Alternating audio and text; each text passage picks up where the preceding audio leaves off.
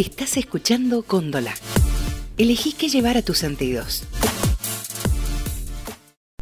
Y seguimos con mucho más de los hijos de Cuca y nos vamos a meter, bueno, en un tema que obviamente nos tiene eh, en vilo a todos. Hace poquito charlábamos de Chile y el conflicto que sucede en Chile y ahora, bueno, otro país de Latinoamérica con un conflicto, bueno, similar en cuanto al conflicto social, no en cuanto a, cómo nace y, cuál es el fin también, porque son distintas, eh, distintos escenarios. Uno más de que proviene de lo económico en el caso de Chile, acá en Bolivia estamos hablando de lo institucional y para hablar de ello estamos en comunicación con Carla Huanca, eh, una joven de Cochabamba, 25 años, licenciada en comunicación social de la Universidad Mayor de San Simón de Bolivia. Así que bueno, te saludamos Carla, buenas tardes. Buenas tardes, ¿cómo están? Un gusto poder compartir con ustedes este momento y un poco explicar qué está sucediendo actualmente en mi país. Bueno, Carla, agradecerte obviamente por tu tiempo y bueno, preguntarte un poco en eh, cómo se están viviendo estas últimas horas en Bolivia y qué viene pasando para que la gente pueda entender también y cómo lo están viviendo ustedes. Bueno, creo que es necesario contextualizar eh, por qué están sucediendo esta serie de movilizaciones en mi país y por qué estamos atravesando una crisis institucional bastante complicada, ¿no? Y quisiera empezar especificando que esto deviene desde el 21 de febrero del 2016, en el cual en Bolivia se ha realizado un referéndum para plantear la modificación de la constitución política del Estado, específicamente del artículo 168, y se nos consultó a todos los bolivianos si estábamos de acuerdo con la reforma de este artículo para que el presidente y vicepresidente puedan ser reelectos de manera continua. Ante esta consulta, la mayoría de los bolivianos dijeron que no, un 51,3% dijo que no y un 48,7% optó por la opción del sí.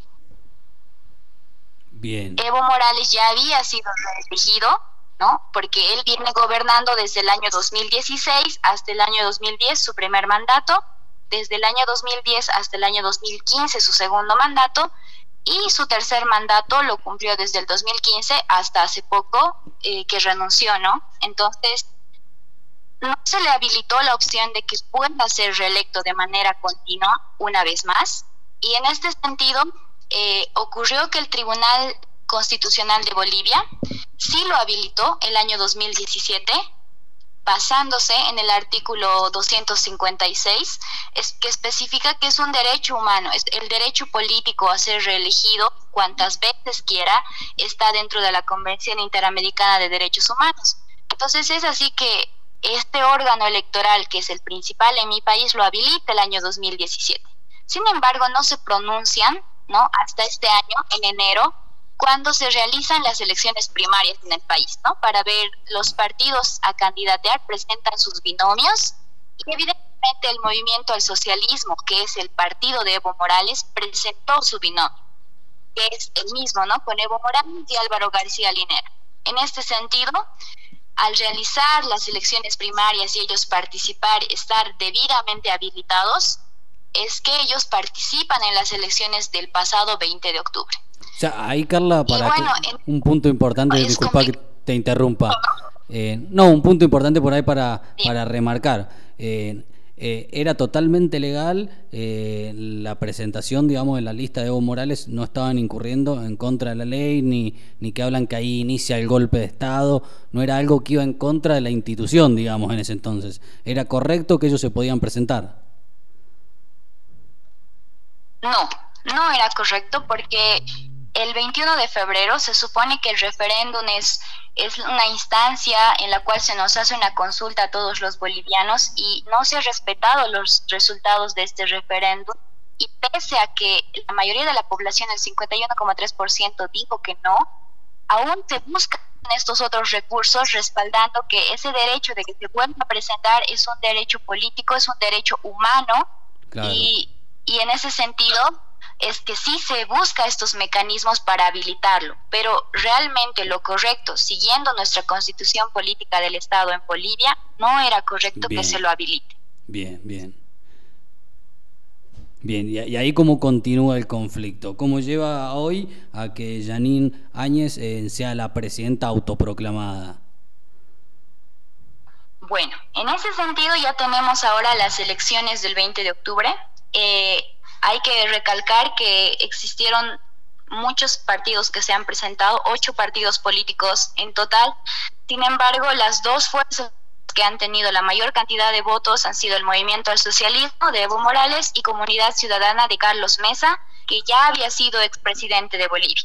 Y bueno, ante este sentido, el día 20 de octubre, lo que llamó mucho la atención es que se ha suspendido el sistema de transmisión de resultados electorales, conocido como el TREP. Al 83% de ese mismo 20 de octubre se suspendieron los resultados, se paró la transmisión en vivo que estaban realizando y se reanudaron 24 horas después.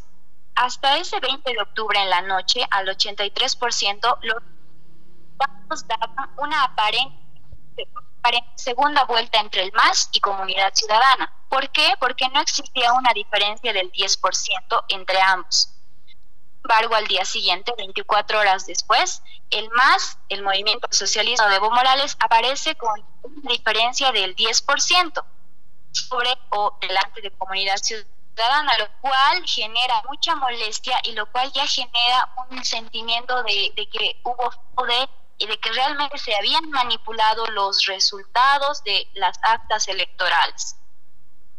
Y bueno, es ahí donde inicia el conflicto, las movilizaciones se hacen sentir al día siguiente, el 21 de octubre, 22, 23 de octubre, y conforme van pasando los días, las movilizaciones en todo el país se van intensificando.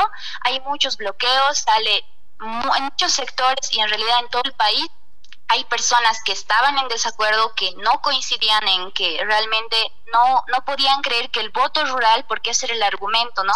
El argumento era que el voto rural había, se había terminado de contabilizar y que realmente le daba esa diferencia del 10% al movimiento al socialismo para nuevamente ganar estas elecciones. En este sentido, en todas estas movilizaciones surgen los comités cívicos, que en Bolivia es una organización, es una agrupación de diferentes otras organizaciones de la sociedad civil que se reúnen para en cabildos para hacer algunas determinaciones. Y en este caso hay dos protagonistas a nivel nacional. Uno, el Comité Cívico de Santa Cruz, encabezado por Luis Fernando Camacho, quien es un empresario, y otro, el Comité Cívico de Potosí, con el señor Pumar. Entonces, ellos van nuevamente no haciendo la petición de que primero lo que se pedía era que haya una segunda vuelta, que el gobierno reconozca que ha habido un fraude eminente y que hay una segunda vuelta entre el MAS y comunidad ciudadana. Sin embargo, conforme va pasando los días, Evo Morales se negaba a aceptar que había un fraude y lo que hizo él fue llamar a todos sus seguidores, a todos aquellos movimientos que los apoyaban, a salir a las calles y manifestarse a favor del respeto del voto rural. Y por otro lado, también los seguidores de Comunidad Ciudadana y también la oposición en general llamaron a todos los ciudadanos a que salgamos a las calles y manifestemos. Entonces habían dos posiciones muy contradictorias. Se esperó hasta que la OEA emita su informe y evidentemente, ¿no? La, el informe de la OEA jugó un papel preponderante en todo este conflicto porque sale la OEA y en el informe ellos especifican que evidentemente ha habido errores en los conteos, que ha habido falsificación de firmas en las actas, que ha habido graves errores en, en, la, en el pare de la transmisión de todos los resultados electorales. Y precisamente ahí especificaban el caso de Argentina, porque los extranjeros en Argentina, al parecer, el número de votantes, el número de, de, votos superaba al número de inscritos. Entonces, esta serie de irregularidades hacen nuevamente confirmar que sí hubo un fraude electoral en Bolivia. Claro, la, la OEA lo, lo que marca, el informe lo que termina diciendo de la OEA, que de 34.500 mesas hubo irregularidades, nunca dice fraude, eh, en 274, o sea, menos del 10%, casi un 1% estamos hablando es poco representativo para hablar de un fraude total de las elecciones, digamos. Exacto, pero evidentemente el hecho es que la gente, o sea, en el imaginario colectivo de todas las personas que ya estaban apuntando a ese fraude, el informe de la OEA, que es, evidentemente no dijo hubo fraude, ¿no? Sino que recalcó esta serie de irregularidades y sugirió ¿no? que se realicen nuevas elecciones. Entonces la gente empezó a pedir la renuncia de Evo Morales. O sea, ya no es acá la demanda de que haya una segunda vuelta y se admita que hubo manipulación en el conteo de los votos, que la demanda era que renuncie Evo Morales y ante los comités cívicos instaron a todas las personas. Hubieron muchos enfrentamientos en todo este tiempo y a raíz de esos enfrentamientos es que el 8 de noviembre se amotina la policía precisamente acá en mi ciudad, en Cochabamba. Y al amotinarse la policía, lo que genera es que en otros departamentos también se amotinen los comandos departamentales de la policía, quienes estaban conteniendo todos, todas estas manifestaciones que pasaron de ser pacíficas a realmente no eh, recurrir a bombas molotov, recurrir a, petardos y al uso de otras armas. Entonces, en este sentido, el 10 de noviembre, en la mañana, Evo Morales, después de conocer este informe de la OEA, porque él dijo ¿no? que este informe iba a ser vinculante, es decir, que los resultados que saque el informe se iban a, conforme a estos resultados se iban a tomar decisiones. Y la primera decisión que él dijo esa mañana del, del, 10 de noviembre es que este informe le permitía a él llamar a nuevas elecciones, es decir, anular las elecciones del 20 de octubre y llamar a nuevas elecciones. Sin embargo, la gente, o sea, como te digo, estos movimientos ya estaban eufóricos y no aceptaban estas nuevas elecciones. Y como tenían a la policía amotinada, el jefe de las Fuerzas Armadas, el señor Calimán, ese día le recomendó a Evo que renuncie. ¿Por qué? Porque realmente era evidente que se estaban descontrolando, realmente estábamos en una situación muy complicada, enfrentamientos en un lado, en el otro. Entonces, es una manera, no sé, tal vez maquillada de decir que renuncie, por no decir que las Fuerzas Armadas iban a tomar otra posición. Entonces, esa misma noche, esa misma tarde del 10 de noviembre, Evo Morales renuncia manda su carta de renuncia, Álvaro García también renuncia y con ellos renuncia Adriana Salvatierra, quien es la presidenta. Otra figura, considero yo, bastante importante dentro de todo este conflicto. Carla, es así que tenemos ahí renuncias colectivas. Todo el día, el día 10 de noviembre han renunciado ministros, senadores, un caos total. Eh, respecto para hacer un parate quizás en este momento que vos nos contás, que es por ahí donde bueno se empieza a ver a, a nivel internacional y se empieza a hablar de un golpe de Estado.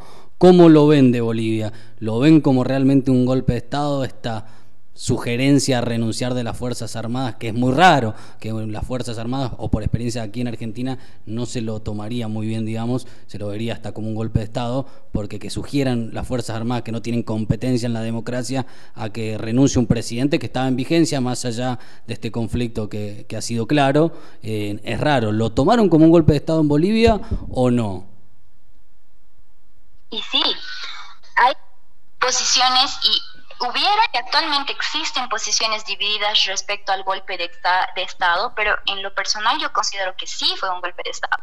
Evidentemente, pese, o sea, considerando este conflicto, eh, el mandato de Evo Morales, incluso él seguía constitucionalmente como presidente del Estado plurinacional hasta el 22 de enero del año que viene. Entonces, y esta sugerencia, por eso maquillada, entre comillas, que se le hace del jefe de las Fuerzas Armadas, Evo Morales, evidentemente sí ha consumado un golpe de Estado, ¿no? Y, y lo que realmente sorprende es lo que te voy a contar a continuación, o una serie de irregularidades, o sea, esta ha sido la primera dentro de todas, ¿no? Entonces, es Sí, varios lo hemos considerado como golpe de Estado, pero hay, evidentemente, como te digo, ha jugado mucho el papel de los medios de comunicación, ha jugado mucho este sentimiento de defender la democracia, de defender el voto, que había fraude, que la gente realmente ha interiorizado que no ha sido golpe de Estado y que Evo Morales tenía que irse porque tenía que irse y por el fraude. Claro, claro, claro, claro. Hoy, en la actualidad, ¿Qué está pasando en Bolivia? nosotros nos llegan noticias, bueno, muchos periodistas argentinos tuvieron que ser exiliados de Bolivia porque, bueno, fueron perseguidos y demás en un operativo eh, prácticamente secreto de, la Embajada Argentina. Salieron casi la totalidad de los periodistas argentinos, regresaron al país y, bueno, cuando relataban un poco de lo que sucedía en Bolivia, hablan de, muertos, de desaparecidos, de las Fuerzas Armadas con, un, operativos con fines letales. ¿Está sucediendo eso hoy en las calles? ¿Qué está sucediendo? Y evidentemente sí, realmente una vez que renuncia Evo Morales, el panorama al parecer es que existió un, con todo este movimiento eh, se generó ese, ese sentimiento de triunfalismo, ¿no? de que recuperamos la democracia, ese era el discurso que han manejado y siguen manejando hasta ahora.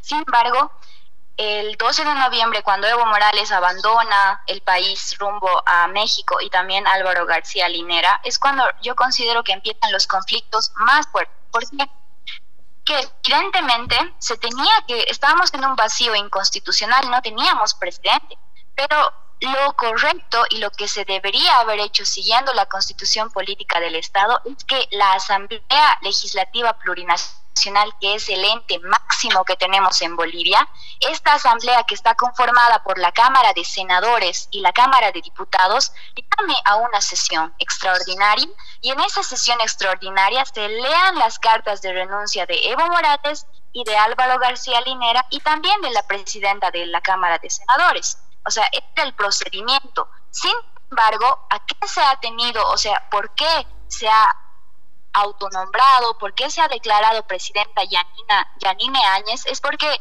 se han atenido al artículo 169 de nuestra Constitución que especifica que sin, en ausencia del presidente, en ausencia del vicepresidente, asume la presidenta o el presidente de la Cámara de Senadores. Pero como Adrián Salvatierra también había renunciado, asume el vicepresidente de la Cámara de Senadores. Pero tampoco especifica, y este es un vacío que, evidentemente tenemos en esta constitución, que ah, en ausencia, ¿quién lo nombraría? ¿O es necesaria la reunión de la asamblea? Que sí era necesaria, pero ellos hacen ver que ante esa eh, ante esa, esa crisis, ante esa, ese momento de inestabilidad en el que varios senadores habían renunciado, varios diputados habían renunciado, se, se agarran de eso y se agarran de que este, este momento histórico o había aparecido también en el año 2003 con la guerra del gas, se ha dado también esta figura, entonces ellos se atienen a esa constitución antigua que teníamos para decir, claro, claro. nombrar ¿por qué? Porque no hay otra figura, no hay quien pueda suceder en el cargo, o sea, han agarrado esto de la sucesión y se ha nombrado. Y evidentemente ahí es donde empiezan nuevamente otros conflictos, porque muchos dicen se ha autoproclamado y en realidad sí, porque ha, eh, omitido muchos pasos, ¿no? No ha esperado que se reúna la asamblea, no ha esperado que haya quórum, no ha esperado que se lean las cartas, pero por otro lado hay muchos constitucionalistas y analistas políticos en el país que dicen que evidentemente no podían esperar a, a, leer las cartas. ¿Por qué? Porque Evo Morales y Álvaro García Linera ya estaban fuera del país. Entonces, si ellos se hubiesen quedado acá en Bolivia, sí hubiesen tenido que leer las cartas de renuncia o aceptar o aprobar o rechazar, mejor dicho, las ambas cartas. Entonces, realmente se ha, se ha convertido en un tema del releer la constitución, de buscar vacíos legales, de, encontrar una solución. Y, y como te digo, te han ido omitiendo pasos, pero evidentemente es como el pacto de la mediocridad, considero yo, porque ante una desestabilización increíble que hemos vivido, necesitábamos obviamente un presidente, no se ha dado de la manera en la que constitucionalmente debería haberse dado, pero eh, bueno, ahora tenemos a Yanine Áñez, quien realmente está, considero yo, está haciendo, está tomando decisiones muy apresuradas y eso tiene que ver uno con, con las Fuerzas Armadas y el porqué de tantos muertos a partir de su designación como presidente ella ha habilitado, bueno, ahora ha sacado un decreto supremo en el cual ella le da la autorización a todas a las fuerzas armadas para que ellos puedan reprimir al pueblo, ¿no? Y, y en realidad sin ninguna responsabilidad penal. Y este este decreto ha estado causando no solamente repercusión acá, sino a nivel internacional con la Comisión Interamericana de Derechos Humanos, quien ya se ha manifestado diciendo que es una, un terrible atentado contra los derechos humanos, porque ahora hay muchos muertos y con este decreto no se les puede hacer la fiscalización y no se les puede investigar a las Fuerzas Armadas para ver realmente quiénes han sido los culpables de estas muertes, ¿no? Entonces es bien preocupante. Y por otro lado, lo que está haciendo Yanine Áñez actualmente es el otro día ha sacado otro decreto supremo en el cual ha autorizado la asignación de 34,7 millones bolivianos para equipar a las Fuerzas Armadas. ¿Te das cuenta? Realmente estas pequeñas cosas que está realizando en este corto tiempo de, de gobierno, de transición, en que en realidad es transitorio su gobierno, realmente está generando mucha repercusión a nivel internacional y sobre todo nacional, porque los movimientos sociales afines al MAS aún están saliendo a las calles a protestar, aún están saliendo a manifestar, porque quieren y ellos están pidiendo el retorno de Evo Morales, quieren que renuncie Yanine Áñez, porque no están de acuerdo en la forma en la cual ella ha asumido la presidencia de Bolivia. Entonces, esto actualmente ya tenemos 23 muertos, hasta hace dos días teníamos 23 muertos y 715 heridos, ¿no?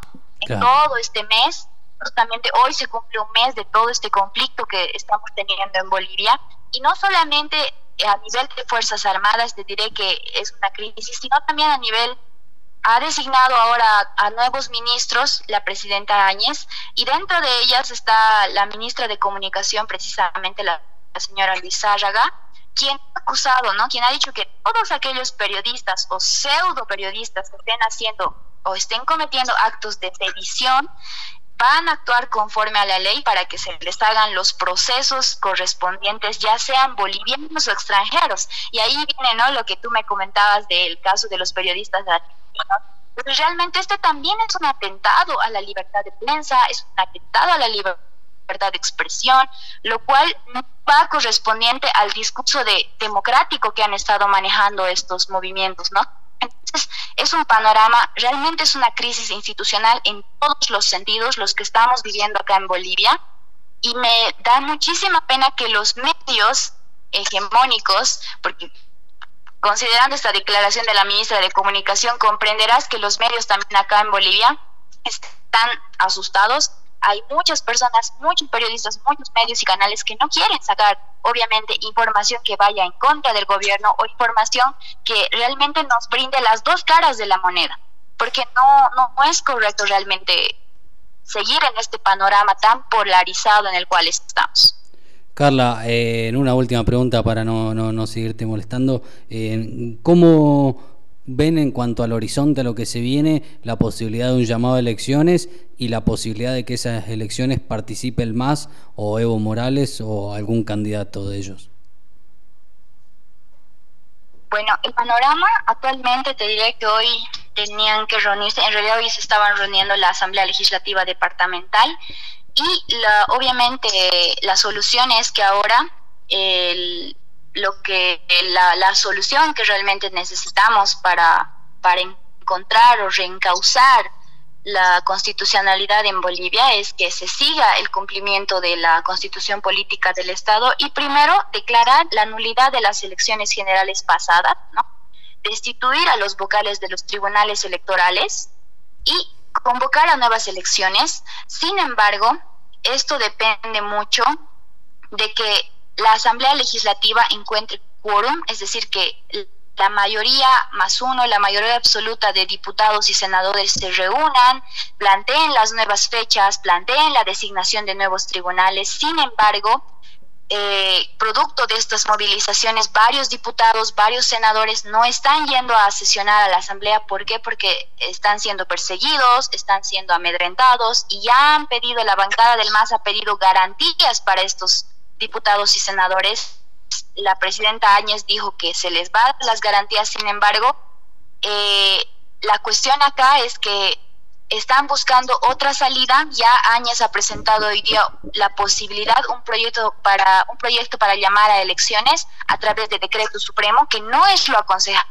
No es lo aconsejable, ¿por qué? Porque no, no está especificado en la constitución política, pero sí tiene precedente por un presidente anterior ya habían llamado a elecciones a través de decreto supremo. Entonces, ahorita existe realmente mucha controversia porque, por un lado, la Asamblea Legislativa tiene la mayoría, el MAS, el Movimiento al Socialismo, tiene mayoría en diputados, tiene mayoría en senadores, por tanto, ellos también quieren consensuar, evidentemente, ¿no? Si es que va a participar el Movimiento al Socialismo en la nueva elección o no, pero por como se han manifestado, está siendo un poco evidente que al parecer no va a participar el, el, señor Evo Morales, no va a participar. Sin embargo, lo que están pidiendo es que sí, el movimiento al socialismo pueda participar con otros actores, con otros candidatos y no se los reliegue de estas nuevas elecciones. Pero el panorama aún no es claro, han declarado un cuarto intermedio precisamente hoy,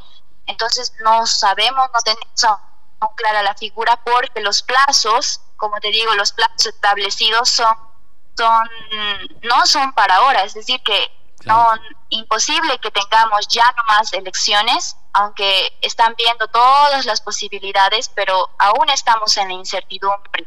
No sabemos cuándo van a ser las elecciones ni bajo qué condiciones, ¿no? Como te digo ahorita, las voluntades políticas siguen enfrentadas. Entonces es un panorama de incertidumbre el que aún estamos viviendo en el país. Bueno, Carla, agradecerte, bueno, solidarizarnos obviamente con todo el pueblo boliviano por la situación tremenda que están pasando en, las calles, bueno, institucionalmente y demás, y obviamente eh, en rogar porque vuelva la democracia y que puedan participar todos y que haya paz sobre todo. Y bueno, agradecerte por, por tu intervención y, por contarnos un poco desde allí, desde Bolivia, de Cochabamba, lo que está sucediendo. Un abrazo grande, Carla, muchas gracias.